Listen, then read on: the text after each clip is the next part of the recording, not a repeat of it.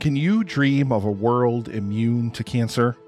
Hello, everyone. My name is Nick, and I'm the host of the annual live stream for The Cure, where content creators and podcasters from around the world join me to raise money for the Cancer Research Institute and immunotherapy research, which is training the body's immune system to fight against all forms of cancer.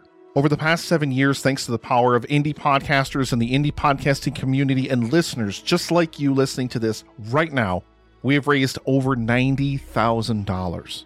And as I record this now, the eighth annual live stream for The Cure is barreling down upon us really, really quickly in just about two weeks. So join us, please, from May 29th through June 1st for 48 hours of amazing content from people all over the world and help us fight for a world immune to cancer. And I'll return you to your regularly scheduled programming. Thank you so, so much. Together, we can make a difference. Mutants. Since the discovery of their existence, they have been regarded with fear, suspicion, often hatred. Across the planet, debate rages. Are mutants the next link in the evolutionary chain? Or simply a new species of humanity fighting for their share of the world? Either way, it is a historical fact that sharing the world has never been humanity's defining attribute. In a world overflowing with movies, we need a hero. Someone to separate the bad from the good.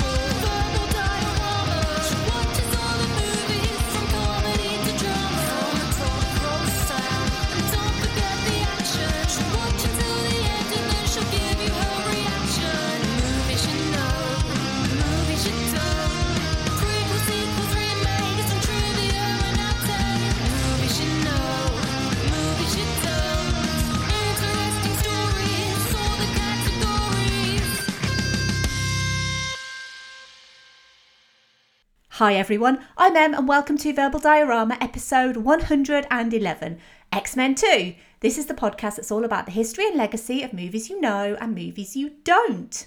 And as always, a huge hi and welcome to you all, whether you are a returning listener, whether you're a brand new listener. Basically, as long as you're listening, that makes me really happy, and I'm really grateful that you're here. And I'm super grateful that you're here for literally one of the best superhero sequels ever made. But before we start on X Men 2, I just wanted to say a huge thank you to everyone who has listened to previous episodes. So, as of recording, Alien came out last week, and Pan's Labyrinth will have literally just come out. And the response to Alien specifically has been completely mind blowing. Basically, every time I cover something horror adjacent, people really love it. Regular listeners will know I'm not the biggest fan of horror. I really enjoy horror sci fi, though. So, I mean, as I said in that episode on Alien, expect more in that franchise coming soon. This is sequel timber. So, there is a strong possibility. In fact, I'm not even going to bother beating around the bush. Aliens will be coming in a few weeks to this podcast, and I'm really excited to be going back to that world, back to the xenomorph and, and back to that franchise for aliens. But that episode on Alien has been so mind blowingly popular. uh, it, it's kind of been a bit weird, actually, how popular that episode has been. And obviously, Pan's Labyrinth, there was a lot of buzz about that episode, and it was an episode that I was really excited to do, kind of despite it being a bit more melancholy in places, uh, incredibly upsetting, incredibly terrifying.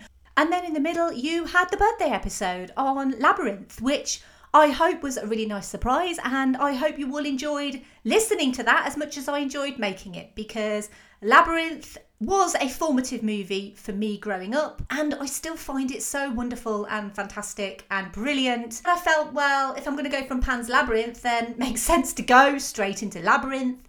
And then there has been a couple of days delay for general release on this episode, and then this episode's coming out. So you guys are really getting a lot from me in August, but it's going to continue into September. So this is the first episode of what I have dubbed Sequel Temper. And these are sequels to some of the most popular movies that I've already covered. A lot of these were actually requested by people, especially this one. I know a couple of people who said, When are you doing X Men 2? So I know a couple of people who are listening are going to be very happy that I'm going to be doing X Men 2. But apologies, because I know a lot of people wanted Spider Man 2. That was a really popular guess when I put it out on social media. No Batman Returns because I haven't done Batman. Also, no The Dark Knight because I've not covered that franchise either.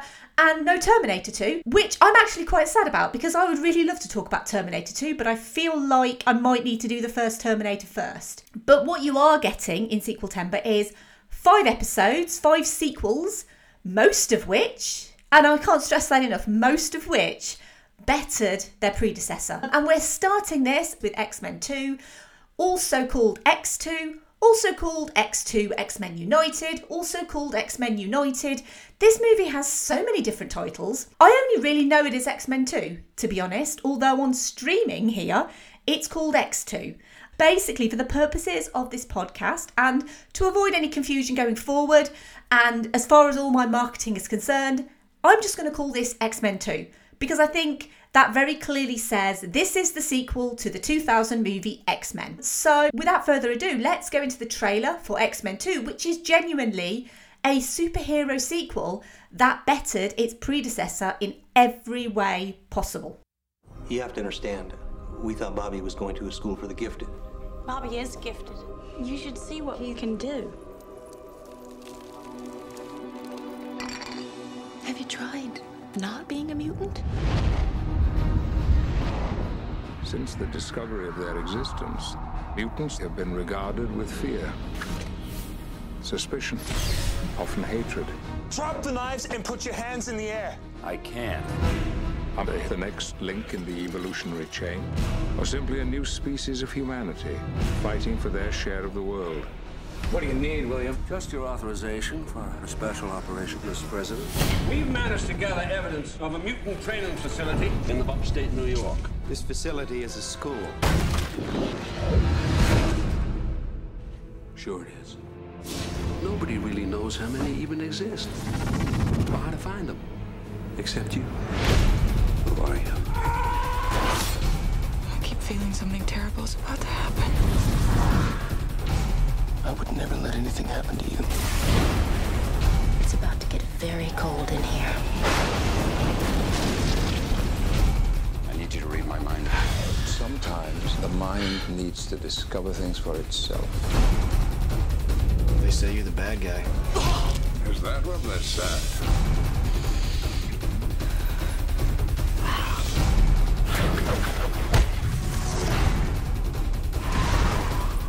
What a talent you have there. Most people will never know anything beyond what they see. I have faith in you. The next time you feel like showing off, don't. I used to think you were one of a kind, Wolverine. I was wrong.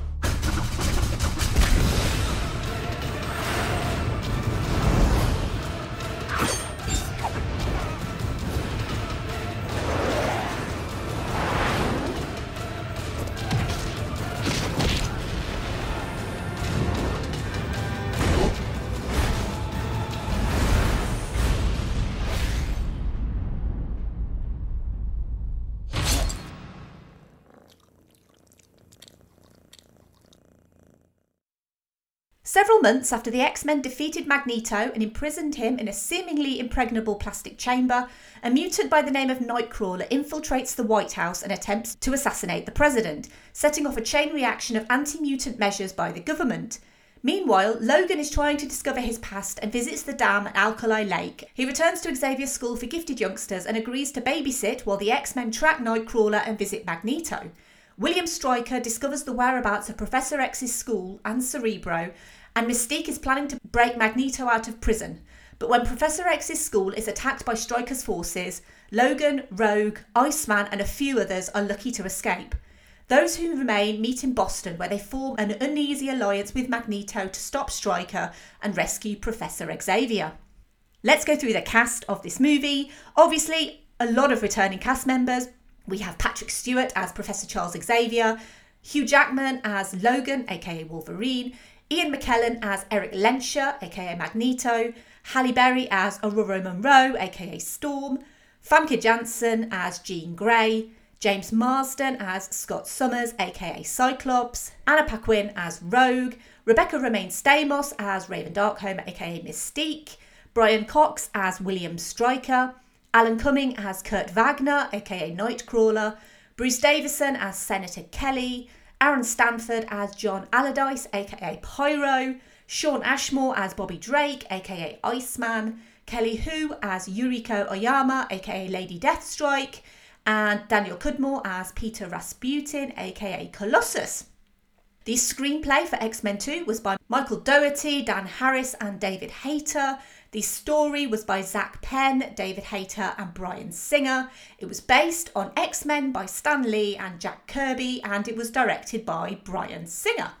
So, 55 episodes ago, that is episode 56, by the way, I covered the original X Men movie from 2000. I'm not going to go over the points in that episode. I cover a lot of the backstory of the X Men as characters, their comic origins, their basis in the civil rights movement, Charles Xavier and Eric Lehnsherr's basis on Martin Luther King and Malcolm X, respectively, Marvel's financial woes in the 90s, and a brief history of the movie's origins as the first major comic book movie adaptation. It's also an allegory for LGBTQ rights and arguably responsible for superhero cinema as a whole. Let's not forget that X Men predated Spider Man by a whole two years. Could you have seen Bob Hoskins as Wolverine? Well, he could have been. and I talk about that in that episode too. I would very much recommend that episode on X Men before this one, especially if you've not listened to it, because I kind of feel like it sets up the backstory, which also includes the backstory of one Mr. Kevin Feige. He is actually integral to this story as well. And Kevin Feige is a guy who's going to become integral to superhero cinema as a whole. I don't think I need to explain to anyone listening who Kevin Feige is. But before I start on this episode, I want to talk about something that is quite important and I want to get it out of the way. Because in the episode on X Men, I talked a little bit about Bryan Singer and certain allegations that have come out towards Bryan Singer in the past. And one thing that I really want to reiterate when I talk about any movie that has a problematic person in the director's seat is that we know that in recent years many men have come forward with allegations against Bryan Singer of sexual abuse. These men were minors at the time of the alleged abuse. And I mentioned in that episode that my covering of an X Men movie directed by Bryan Singer is in no way an, an endorsement of him as a director. These allegations, they are vile, they are abhorrent, and I mentioned in the previous episode on X Men about separating the art from the artist, which is easy to do when you have no nostalgic link to that art. A lot of millennials grew up with these movies, and their importance in cinema is a little bit unrivaled, really. So, when I'm choosing to speak about X Men movies directed by someone like Bryan Singer, it's never to endorse him or his directing work. There are a lot of stories about issues with him on set to do with intoxication, which I'm going to be coming to later because I feel like they do need to be talked about. But to more highlight the work of an incredibly talented and dedicated cast and crew who basically brought this movie to life. Bryan Singer is an alleged sexual predator. If I could get away with not mentioning his name, then I would, but I can't. I have zero respect for him, but I do have respect for this movie and for the other people involved in this movie. And so I just wanted to make that clear up front that this is not an endorsement for him. This is an endorsement for this movie and for everyone else who put their time and work into this movie they are the people who I am celebrating. I am in no way celebrating Bryan Singer as a person. With X Men being a huge hit in the summer of 2000, talk of a sequel came about soon after that movie was released, and obviously, as I said in the episode on X Men, it was released to huge acclaim in the summer of 2000. And due to the success of the original, and despite private reservations about Bryan Singer by Fox executives, the studio were keen to bring him back for the sequel, which they did. That November, Bryan Singer ambitiously decided that the sequel wouldn't be a sequel, but rather an evolution of the characters from the first movie, as well as in scope and tone. He started researching various storylines for a sequel, one of which was the Legacy Virus storyline, which featured in the comics from 1993 to 2001 the legacy virus was a viroid which targeted the mutant X gene, and the infected mutant would lose control of their powers before dying, essentially, a mutant cancer. This was called Legacy 1, and then Legacy 2 infections would add skin lesions, coughs, and a fever, and would kill mutants much more slowly than the Legacy 1 virus. Later, the virus mutated into Legacy 3, which was accidentally created by an infected mutant called Infectia, who could alter it, meaning the viroid could now affect both mutants and humans. This idea was scrapped after Singer decided he wanted a human villain as opposed to the Legacy virus's mutant villain.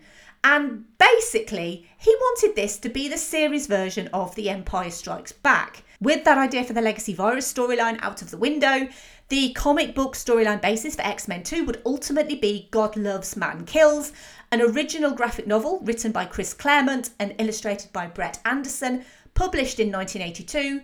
God Loves, Man Kills was written to be a standalone, non canon X Men story and would include the introduction of the Reverend William Stryker, a mutant hating preacher who murdered his wife and son after discovering the newborn baby was a deformed mutant.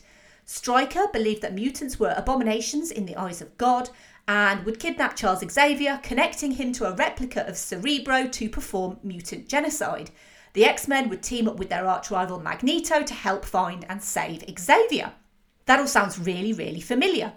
X Men as a concept has always been primarily about the fear of the unknown, prejudice, and tolerance, about being an outsider and not being understood, that fear of being different and not knowing what to do about it, and having the ability to find others who are also different and form a bond with those people.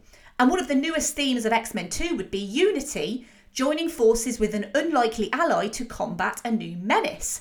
Producer Avi Arad announced the movie would be released in November 2002, and David Hayter and Zak Penn were hired separately to write scripts.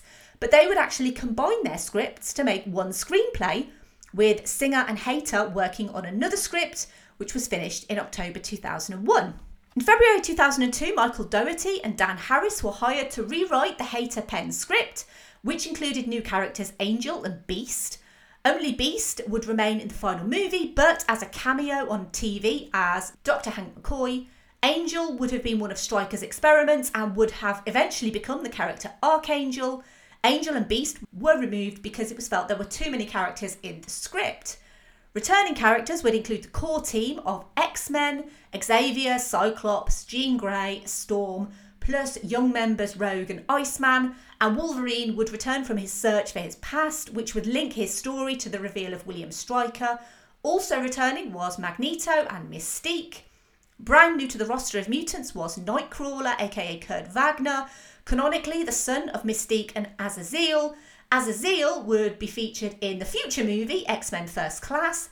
Nightcrawler was chosen to appear because of his fascinating dichotomy between his demonic looks and his religious beliefs, both of which are grounds for ostracisation and prejudice. And let's be clear Nightcrawler is responsible for one of the greatest comic book opening scenes ever made. I still rate this scene higher than pretty much any other movie. There's not much that beats this opening scene from X Men 2, Nightcrawler attacking the White House under the control of Stryker. It's set to Dies Irae from Mozart's Requiem. Coincidentally, Alan Cumming shares a birthday with Mozart, and Alan Cumming had no idea who the X Men were before he met with Bryan Singer to talk about him taking the role of Kurt Wagner.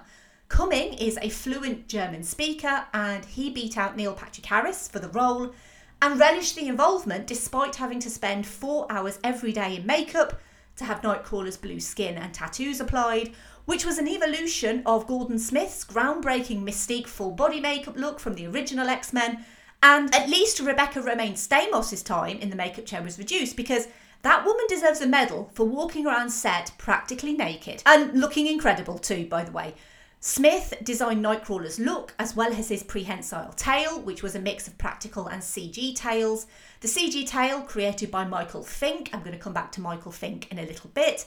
Alan Cumming still regards Kurt Wagner as one of his best roles, but despite Nightcrawler becoming a fan favourite, Alan Cumming would never return to the role. He would cite Brett Ratner's involvement in the sequel, basically reducing Nightcrawler's screen time to a mere cameo.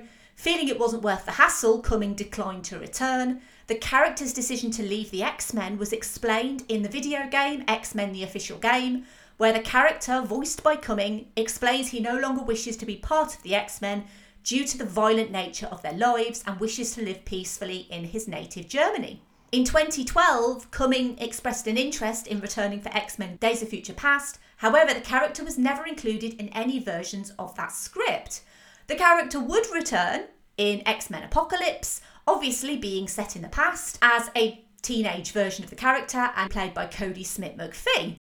At the end of X Men, Charles and Eric are playing chess inside Eric's plastic prison, and Magneto poses a disturbing question. What will happen if they pass that stupid law, the Anti Mutant Registration Act, and they come to your mansion and take your children? To which Xavier replies with steely determination, I pity whoever comes to that mansion looking for trouble. And this would come to pass in X Men 2 as Stryker's forces attack Xavier's school for gifted youngsters. And while several of the characters escape, Stryker would still capture children as well as tease Wolverine with his past through a real ice wall. That wall is real, it's not CG. It was £3,500 worth of ice, basically. Brian Cox would catch Singer's attention with his role as Hannibal Lecter in Manhunter and would represent the real world human threat to mutants as a racist, oppressive, intolerant person with military and science contacts, as well as huge wealth behind him. Stryker would also attempt to control his own mutant son Jason by using his control powers to create a serum to control the minds and actions of other mutants. While Stryker would condemn the world's mutants to death, he would also use them for his own gain, including Kelly Hu's Lady Deathstrike. Deathstrike also has adamantium claws and healing powers, presumably sourced from Stryker's experiments on Wolverine. Filming would start in June 2002 in Vancouver, as opposed to the first movie, which was shot in Toronto. Over 64 sets in 38 different locations were used, and the production fully utilised the huge sets needed for a movie where everything was bigger, including a budget $50 million more than the previous movie. They used sound stages at Vancouver Film Studios and Mammoth Studios, a former Sears department store, where the production built the single largest soundstage in North America. Production designer Guy Hendrix Dyas oversaw construction of 20 huge sets, including the Xavier Mansion, Cerebro, which would actually be repurposed and distressed to become Stryker's copy of Cerebro, and conceptualised and built the Danger Room. And the Danger Room is a very well known setting for anyone who's ever read an X Men comic or seen the animated series, which is basically how I discovered X Men was from the animated series. Everyone knows what the Danger Room is. And the fact that the Danger Room was built for a scene that was ultimately never shot really, really makes me sad. Obviously, we do get the Danger Room in the next movie. The Sentinels would also make an early appearance in the script. Concept artist Ricardo Delgado would design these huge robots, but due to the reported additional cost of $8 million to bring the Sentinels to screen, they were scrapped. The Sentinels would again cameo in The Last Stand, which is the next movie in the franchise, as well as feature in Days of Future Past.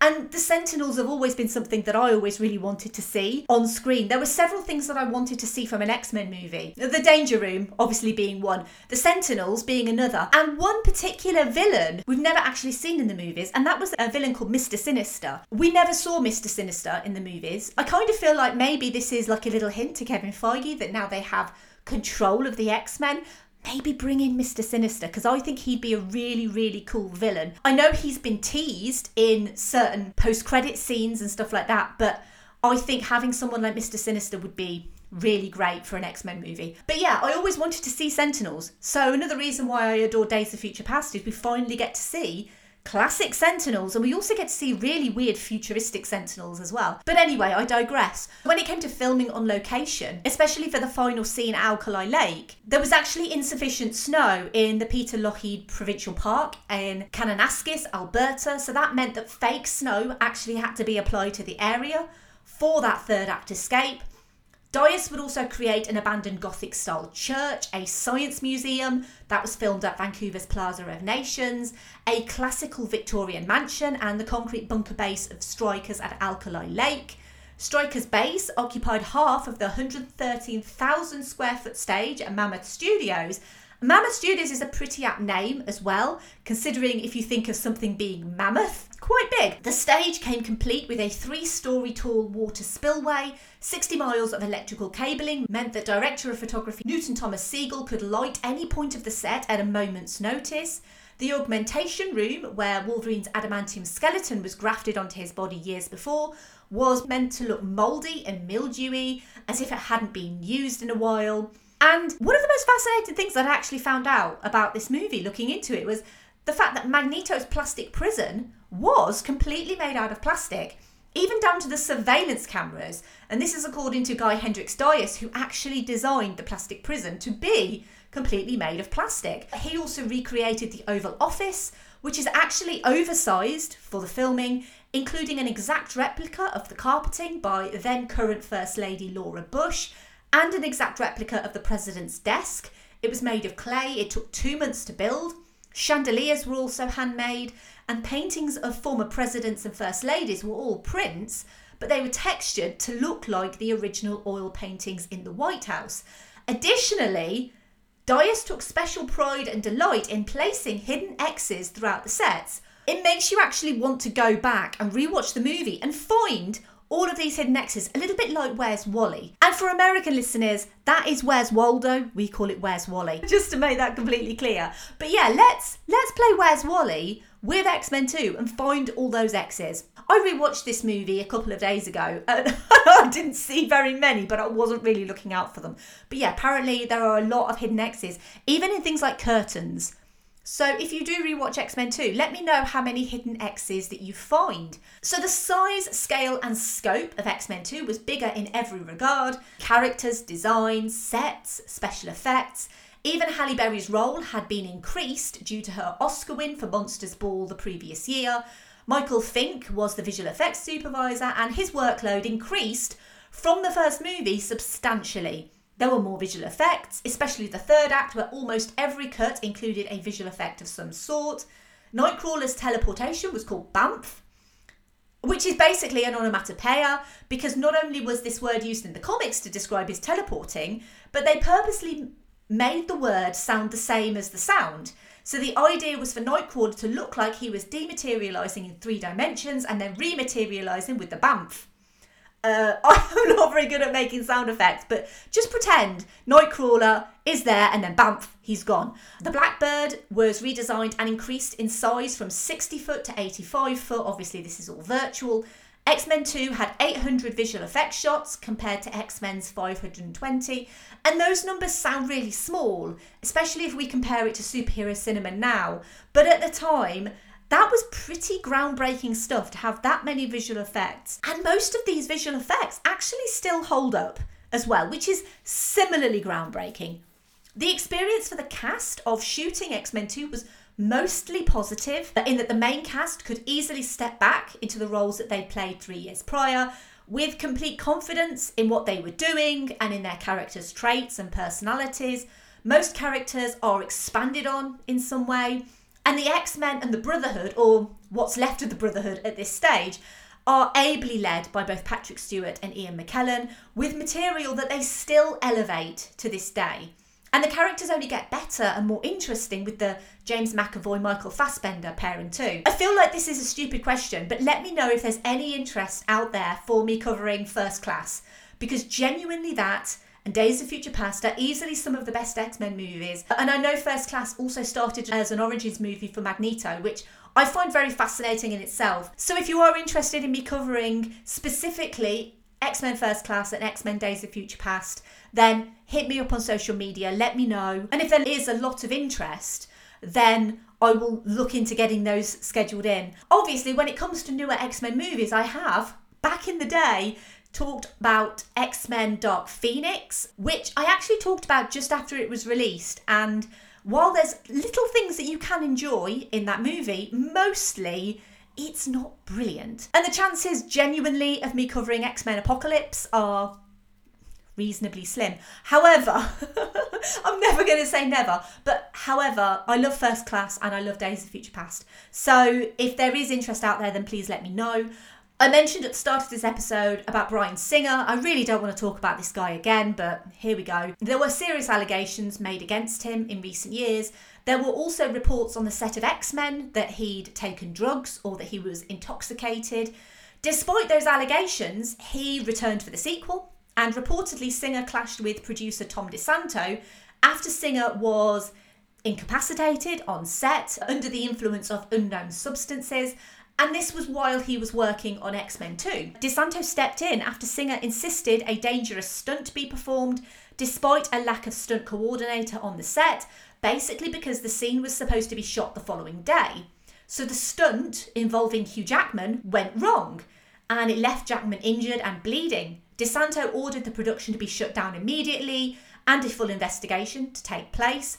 The studio, however, and I do not understand why these white dudes keep getting a pass, but the studio sided with Singer on it and ordered Tom DeSanto to return to LA, even though Tom DeSanto was doing the right thing for the cast and crew. So basically, the cast, minus Ian McKellen and Rebecca Romijn Stamos, obviously concerned for their colleague Hugh Jackman and for the continued safety of the set under Singer's intoxication, gathered outside Singer's trailer, dressed in full costume, and threatened to quit if Tom DeSanto was removed from the set. Halle Berry famously told Bryan Singer, You can kiss my black ass, a quote which has been reported, but without the full context of the situation. Tom DeSanto would decline to comment on the incident, and a rep for Bryan Singer would deny it. It kind of makes you wonder what a director needs to do to get fired. Even Olivia Munn came out to speak on her struggles working with Singer on X Men Apocalypse. And like I say, it just seems to me like if you are a white dude in Hollywood, you can get away with pretty much anything. I like to think that nowadays he wouldn't get away with it, but back in the early 2000s, clearly they thought that he was the goose that was laying the golden eggs at Fox. It really does make you question why they continue to hire him. Just to call back as well to The Empire Strikes Back, as I said, Bryan Singer wanted this to be the franchise's version of Empire. Jean Grey's death and subsequent tease of her resurrection was kept a huge secret on set. It was kept out of the script. Even Famke Janssen didn't know until midway through production, similar to Mark Hamill not knowing Luke Skywalker was Darth Vader's son till midway through production of The Empire Strikes Back. And of course, this reveal would set the stage for X Men The Last Stand, which would be directed by Brett Ratner, a guy with his own sexual assault and harassment claims on the set. I mean, seriously, what is it with Fox and directors of these X Men movies? Elliot Page accused Ratner of sexual harassment as well as outing him as gay on the set when he was only 18 years old. It genuinely is such a shame that this series is so tarnished by so many on set sexual abuse, harassment allegations, intoxication allegations. Putting people in danger. Many of these have actually been confirmed by other cast members and crew as well. And let's be grateful too that Joss Whedon wasn't involved with the script on this one. Uh, no toads getting struck by lightning this time around. Let's move on to my favourite part of this podcast the obligatory Keanu reference. This is where I try and link the movie that I'm featuring with Keanu Reeves. Now, famously, I find it really hard to link Keanu to Marvel movies, especially as he's consistently been linked to the role of Wolverine in the past. I believe also the role of Ghost Rider as well. The Wolverine link was the X Men episode's obligatory Keanu reference. So I can't use that again because I try and make them unique every time. So I think for this episode, I'm just going to concede that Keanu Reeves is clearly a mutant. His mutant power is never looking any older. This is a power that he shares with Paul Rudd. They both clearly share the same X gene. And let's be honest, it's the power that we all want. Uh, it's the power that he has, just generally. It's a really bad link, but I'm running out. I'm running out of links for Marvel movies now if anyone out there has a decent link between Keanu and a Marvel movie that I've not done, then let me know because I will use it. And if I use it, I will credit you. Let's talk about the music because Bryan Singer's regular collaborators, John Ottman, composed the score for X Men 2. He couldn't actually do the original X Men score, he was busy with something else at the time, and so he took over the theme of X Men 2 from John Kamen, who did X Men. And as I already said, he used a sample of Dies Irae from Mozart's Requiem, which is probably the most memorable part of the whole piece of music from this movie. Interestingly, when it came to rating X Men 2, it was originally given an R rating by the MPAA due to violence during the scene where Stryker's forces attack Xavier's school. A few seconds had to be cut to ensure a PG 13 rating, and it's one of the very first times that we see Wolverine go full berserker. And it's something that we really don't see in its entirety, in its very graphic, violent entirety, until we get Logan. And at the time, obviously, Blade and its sequels, they were handling an R rating quite nicely. And they were really thriving on that. X Men obviously couldn't really thrive on an R rating, and it wouldn't either. The series as a whole wouldn't until we would get to Logan. And I am going to be recommending Logan at the end of this episode. X Men 2 opened on May the 1st here in the UK and on May the 2nd in the US. In the US, it would open at number one against fierce competition from the Lizzie McGuire movie. and, I mean, it's a joke, but it's also not because it really did open against the Lizzie McGuire movie. The Lizzie McGuire movie was in second place. The competition wasn't really that fierce, to be fair. I mean, we're talking literally millions and millions and millions of dollars difference. X Men 2 would stay at number one for its second week and it would stop The Matrix Reloaded from hitting the number one spot. Is it too late to change the obligatory Keanu reference? Because.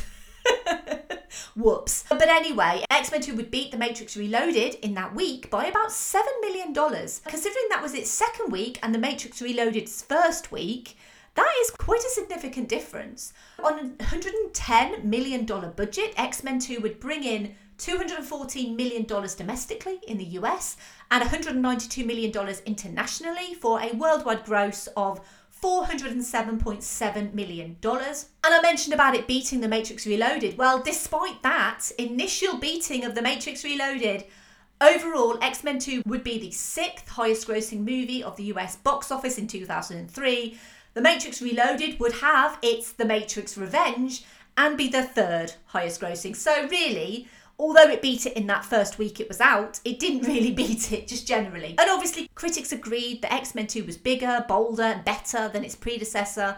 And in many ways, although it didn't know this at the time, it would actually come to shape the superhero sequel template and be lauded as one of the best comic book movies ever made, and certainly one of the best in the entire core X Men franchise. As I've mentioned, the Dark Phoenix saga would come to fruition in X Men The Last Stand, widely regarded as one of the least favourites in the X Men movie canon. Is it possible I'll cover it one day? I mean, never say never. I certainly think that there are many more interesting X Men movies, many of which I've actually spoken about in the past, but yeah, never say never. I might round out the trilogy, who knows. So, let's go now into what social media think about this movie. And we're going to start with, as always, the wonderful patrons of this podcast. And we're going to start with, as always, the wonderful Andy. And Andy says, X2, the best of the first part of the X Men trilogies. Wait, the second part was a quadrilogy. Can you see why this series has so many issues? This film improves upon the first one by making it an actual team film. Telling several stories at once helps us to finally get to know the members of the X Men except for Cyclops, who again is a criminally underutilized actor whose only real contribution to these movies is yelling, Jean! Loosely based on the graphic novel God Loves Man Kills, which is one of my absolute favourite X Men stories, it tells the story of the lengths people will go to eradicate a race they determined to be dangerous. Kudos to Brian Cox and Alan Cumming, who did a really great job as Nightcrawler. This film is definitely top three X Men, as long as you're not counting Logan or either of the Deadpool films. Now I need to go lay down. My head hurts. We also have a comment from Mike. And Mike says The first X Men movie was fine as a prologue to the story. It never felt like a full story. This one, on the other hand, really delivered on all of the promise that the first one had tried for. Hugh Jackman, especially, got so much delicious character development to sink his insanely talented teeth into. I must echo Andy's statements about Alan Cummings' Nightcrawler. There are some characters from the comics who definitely wouldn't work in live action, and I had thought Nightcrawler was one of them, but he imbued that character with all the humanity that the character deserves. From start to finish, probably my second favourite X Men movie behind Days of Future Past. Plus, the ending foreshadowing the Dark Phoenix story had me tingling with anticipation for three years. So you can imagine my tears after coming out of X Men 3. I think I'll go have another good cry about that now. I've kind of grouped Andy and Mike's comments together because they are actually two of the co hosts of the fantastic podcast, which is Geek Salad. They are basically a one stop shop for all of your geeky podcast needs, whether that's TV, whether that's music, whether that's movies. I've been on their podcast several times and I always have the best time talking to these guys. They are so much fun, they are so knowledgeable, and especially knowledgeable on comic books as well. So if you are really interested in really, really, really geeky stuff, then check out Geek Salad. I will pop some information in the show notes because their podcast is truly excellent. We also have a patron comment from Sam, and he says, Yay, my favourite comic book movie for a long time. still really good and easily the most accurate depiction of the X Men as more of a dysfunctional family than a team of superheroes. Opening scene is also still phenomenal. 22 hold on 22,222 out of 10,000 adamantium injections. I don't think I'd really want 22,222 adamantium injections. But anyway, so Movie Reviews in 20 Qs is the name of Sam's podcast. It is a totally unique concept where him and the guys on his podcast, usually Liz, sometimes Matthew, sometimes Kahu, sometimes Stacey, they ask 20, or sometimes a guest, ask 20 weird and wonderful questions about the movie that they're covering. It's a hilarious podcast as well as being a completely unique concept. I am such a huge fan. Make sure that you take a listen. And the final patron comment is from Derek, and he says, I could not love this one more. The first scene is sheer perfection, and it highlights the themes of growing up different in a world which demands sameness. What's the greatest threat to mutants? Not Magneto, it's humanity. Despite that, Professor X and his X Men fight for them. And Derek hosts the Midnight Myth with his amazing wife Laurel. They talk about history, mythology, and philosophy on their podcast and how it pertains to popular culture. It is an amazing podcast. Make sure that you check them out. And information on all of the patrons' podcasts can be found in the show notes. They are all shows that I would absolutely recommend, and all shows that I listen to myself, and all shows that I've been on as well. I've been on Geek Salad a couple of times, I've been on Movie Reviews in 20 Qs a couple of times, and I've also been on The Midnight Myth as well. So make sure you check out those particular episodes because I'm on them. But otherwise, please make sure you check out the patrons' podcasts. They are absolutely well worth your time. We're going to move over to the Twitter comments now, and we're going to start with at Film Effect Pod, who said, 2003, what a time to be a fan of film. The marketing behind this film was massive and it definitely paid off. I caught this a couple of times at the cinema and bought the DVD day one. Still holds up as one of my favourite films of the entire series, if not my overall favourite. At Arguing W Myself said, more realised than its predecessor. People look back at this entry as being better than it actually is. Personally, I can't rewatch it due to the importance of one character in later films. There may be no I in team, but the studio said there is one in Wolverine. I do agree with the point that these films are very focused on Wolverine. So if you're not a particular fan of that character or of Hugh Jackman. I mean, I don't know why you wouldn't be a fan of Hugh Jackman because he is pretty awesome, but they are very Wolverine focused. So if you are looking for something that is a lot more faithful to the original material, a lot more faithful to other characters, in particular, maybe someone like Cyclops, who is very short shifted by these movies, then yeah, I guess it could potentially be a bit of a disappointment. But for me, Hugh Jackman is so good as Wolverine that I, I really do overlook the other issues that I have with the casting of these movies, I think I mentioned in the previous X Men episode as well. I've always been very irked about the casting of Rogue because she's one of my favourite characters ever in the whole of the X Men. And so for them to make her a teenager, I was not too impressed with that. But I kind of just live with it and I still kind of enjoy the films for what they are. But I still want to see a good cinematic Rogue. And so that's one of the things I'm hoping the MCU can deliver. At Thief CGT said, Probably one of my favourite comic book movies. It has kick ass action, but it also has gravitas and treats its plot and characters with respect, without sacrificing the entertainment. Hell of a cast, also. At DW Lundberg said, People forget that at the time, X2 was a game changer that gave us multi layered, rich in theme comic book film that had us siding with different factions based on the situations they were in. Some sequences, Nightcrawler attack, Wolverine versus Deathstrike, are still gorgeously shot. At Next to the Aisle said, very good sequel in terms of world building. Stupendous opening with Nightcrawler in the White House, Alan Cumming, wow, and a wonderful turn from Brian Cox as Stryker. At Jonathan Blade said X2 was probably the best representation of comic book movies for authenticity of action and style of narrative up to that point in time, 2003. At Trivia underscore lad said X2's handling of a large ensemble cast was unparalleled until Infinity War, and I can't think of another superhero movie that has invested a location with the same sense of home as the X Mansion has in this film. Still an all time great among comic book movies in my eyes. Absolutely, 100% agree.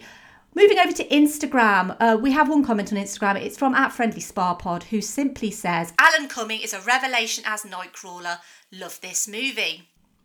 No comments on Facebook for X Men 2, X2, X Men United, whatever you want to call it. And a huge thank you to everyone on Patreon and on social media for providing their comments on X Men 2.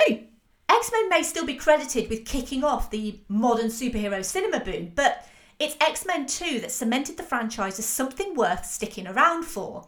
It's clear that a crazy amount of scope went into making X Men 2 bigger, but also better. This movie came out three years after X Men and one year after Sam Raimi's Spider Man, another legacy defining superhero movie, and another franchise actually that would have its highs, lows, and be rebooted a few times over the years.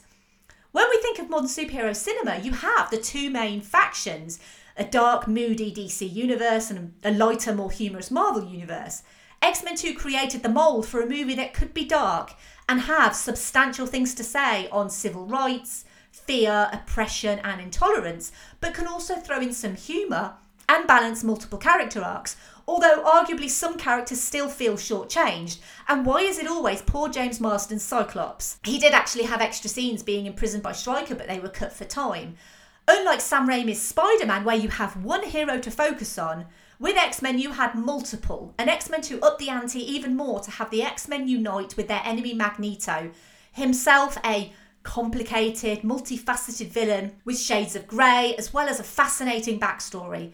Well rounded, complex villains are something the MCU has struggled with, canonically, and here you have not only Ian McKellen, but also Brian Cox. It goes without saying that these movies live and die on the strength of Ian McKellen and Patrick Stewart, Without those fine gentlemen, superhero cinema would look very different, and I am certain of that. And while this movie is undoubtedly forever tarnished by Bryan Singer, it goes without saying that the rest of the crew and cast absolutely deserve a light to be shone on them for making what still is one of the greatest superhero sequels, greatest X Men movies, greatest cold opens to any superhero movie, and the template for what's to come. Spider Man 2, Batman Begins, and yes, even Iron Man would all take notes from this. X Men started the evolution of superhero cinema, and mutation is the key to our evolution. Thank you for listening. As always, I would love to hear your thoughts on X Men 2. If you did enjoy this episode, you can help Verbal Diorama be noticed and grow by doing something like telling a friend or family member about this podcast. You can go on social media, you can like posts and retweet posts if you wish, or you could leave a rating and review on something like Podchaser or Apple Podcasts. And if you did like this episode on X Men 2 specifically, you might also like one of the following. So I'm going to be recommending episode 19, Logan. It is one of the earlier episodes of this podcast, so I'll be completely honest, uh, it's probably not as well polished as I hope some of these episodes are. But it is one of my favourite episodes. It's one of my favourite movies. It's one of my favourite movies to talk about. The evolution of Hugh Jackman as this character, as Wolverine, as Logan, whatever you want to call him, culminates in that movie with Patrick Stewart. It is an absolutely phenomenal superhero movie. It's also a western. It's also about family. It is a very emotional movie. It still makes me tear up just thinking about it but it is brutal and it's graphic and it's absolutely befitting of Hugh Jackman's time and dedication to that character. So, absolutely, if you're a fan of X Men and you've not seen Logan, then please see that movie and please listen to that episode.